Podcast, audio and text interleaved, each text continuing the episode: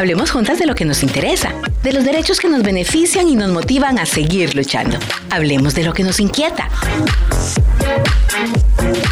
Mujeres con Voz, el podcast. ¿Sabes lo que es crianza respetuosa? Hoy, para desarrollar este primer podcast, vamos a hablar con nuestras expertas sobre crianza respetuosa centradas en las niñas y los niños.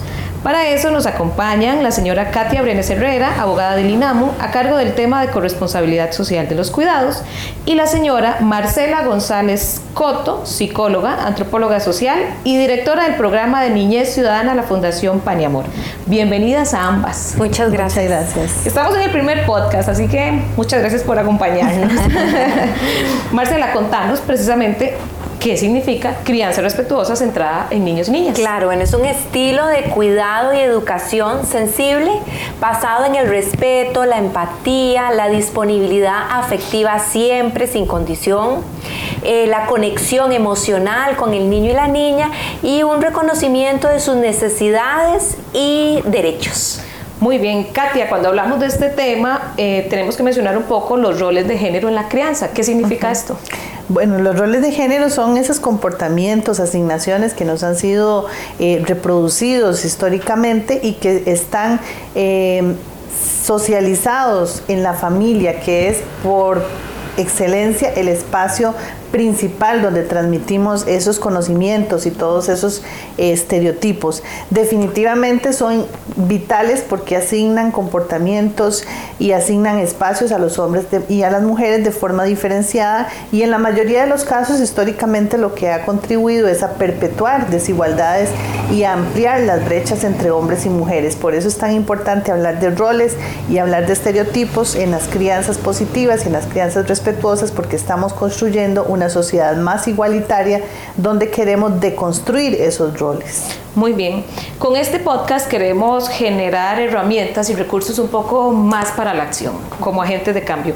Me gustaría que pusiéramos algunos ejemplos de mitos o estereotipos para que las personas que nos escuchan puedan identificar ¿Cuáles son los mitos y los estereotipos de la crianza a los que estamos acostumbrados a escuchar? Claro, bueno, vamos a dejar atrás un primer mito que sería todas las mujeres saben cómo criar y deben de hacerlo solas para darle la bienvenida a reconocer que la crianza es un tema compartido entre hombres y mujeres, no es un tema solamente privado, es un tema también social y le corresponde también al Estado cuando las familias requieran ese apoyo. Otro mito que vamos a dejar atrás es la creencia de que el niño y la niña es objeto mío. Yo aquí en, detrás de la puerta cierro la puerta y hago con el niño y la niña lo que yo considere. Y vamos a realmente reconocer que el niño y la niña es una persona completa, un ciudadano y una ciudadana en el ahora y que la crianza que yo vaya a establecer con él nunca puede atentar sus derechos ni traer la violencia, llámese castigo físico o trato humillante. Muy bien. Sí, hay algo que es importante y es ese eh, eh, estereotipo que tenemos en, en, muchas familias y en muchas sociedades. El papá proveedor, ¿verdad? La figura autoritaria, la figura que provee y la mamá, la cuidadora en la casa, la que hace las tareas del hogar.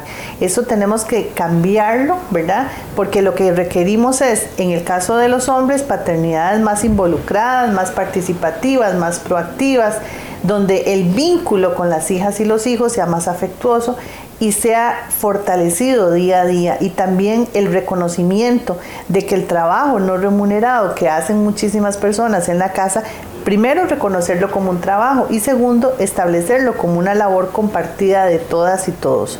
Eso es muy importante. Y también otra cosa es cuando hay alguna persona que requiere algún tipo de apoyo, siempre se dice, bueno, es que le corresponde a la mujer cuidar, ¿verdad? Porque históricamente es la que tiene más condiciones, la que sabe cuidar, la que eh, tiene más paciencia y eso no es así todas las personas aprendemos y sabemos ejercer las labores de cuidado. O sea, no es algo que tengamos ya instaurado en nuestro ADN, sino que podemos aprenderlo.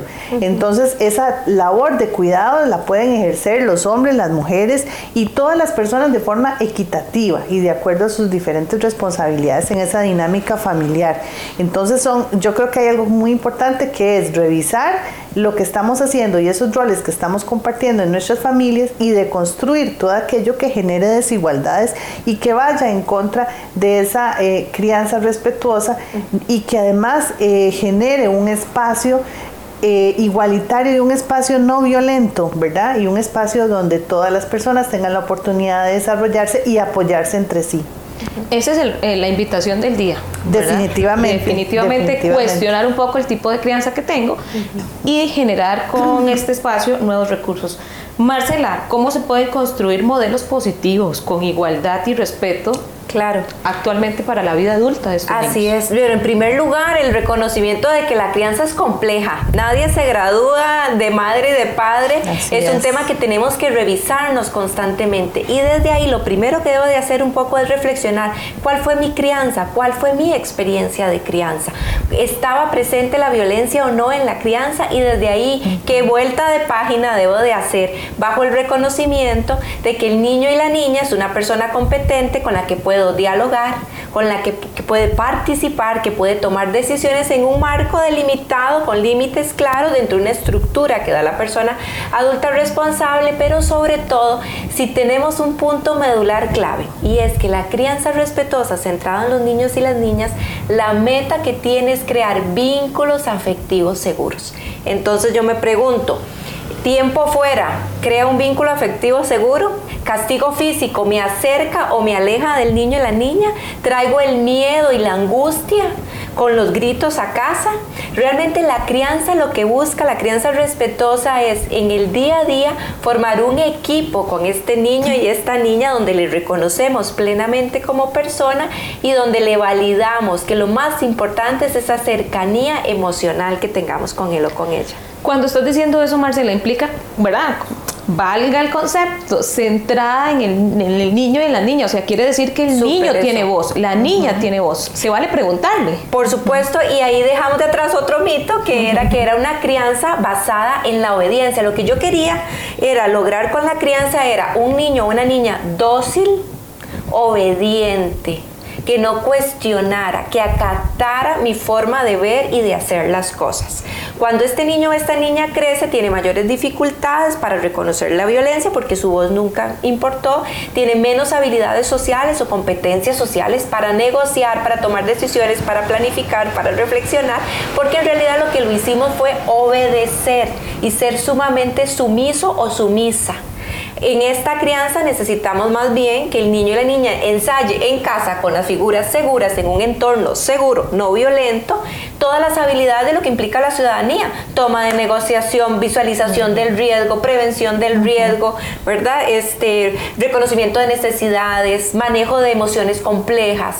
Entonces realmente es un poco a poco y sobre todo eso, la autorregulación emocional en la vida, ¿verdad? Es algo que ensayamos todos los días y no podemos pretender que un niño de 2 a 4 años eh, le hacemos unas demandas adultas de muy alta intensidad que hacen probablemente que le tachemos o le cataloguemos o le juzguemos como malcriado, berrinchoso, necio, demandante.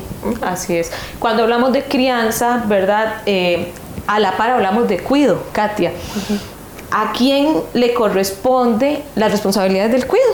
Bueno, la responsabilidad del cuidado en el entorno familiar es de, quienes tienen la guardia y crianza de las niñas y los niños, el padre y la madre.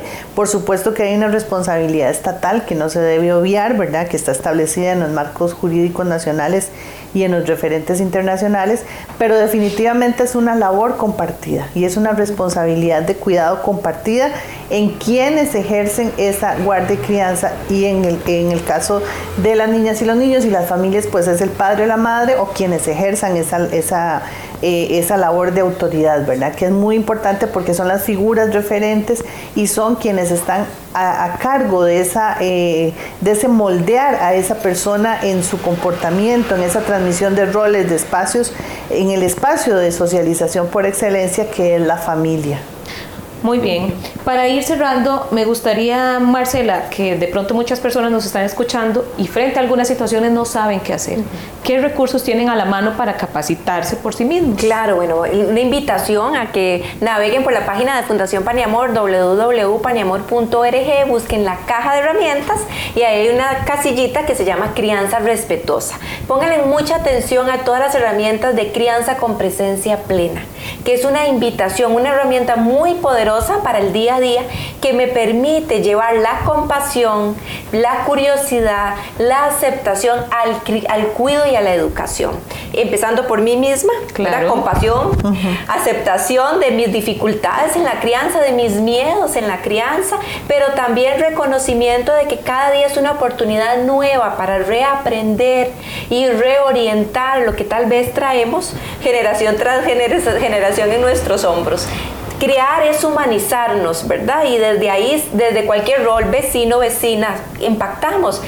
Abuelito, abuelita, tía, tío, por supuesto madre y padre, pero abrir el, abrazo hacia un niño y una niña, que ojalá esta red que rodea al niño y la niña sea lo más amplia posible, con figuras seguras, por supuesto, no violentas, responsables, pero un niño o una niña que está abrazado en red por una sociedad, una comunidad, una familia extendida que le acompaña, también tendrá mayores competencias sociales en el futuro.